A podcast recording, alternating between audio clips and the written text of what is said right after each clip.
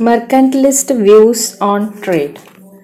The economic philosophy known as mercantilism, which popularized the economic views during later 15th century in countries like Britain, Spain, France, and Netherlands, maintained that the most important way for a nation to become rich was to export more than it imported because export leads to an inflow of precious metals, especially gold.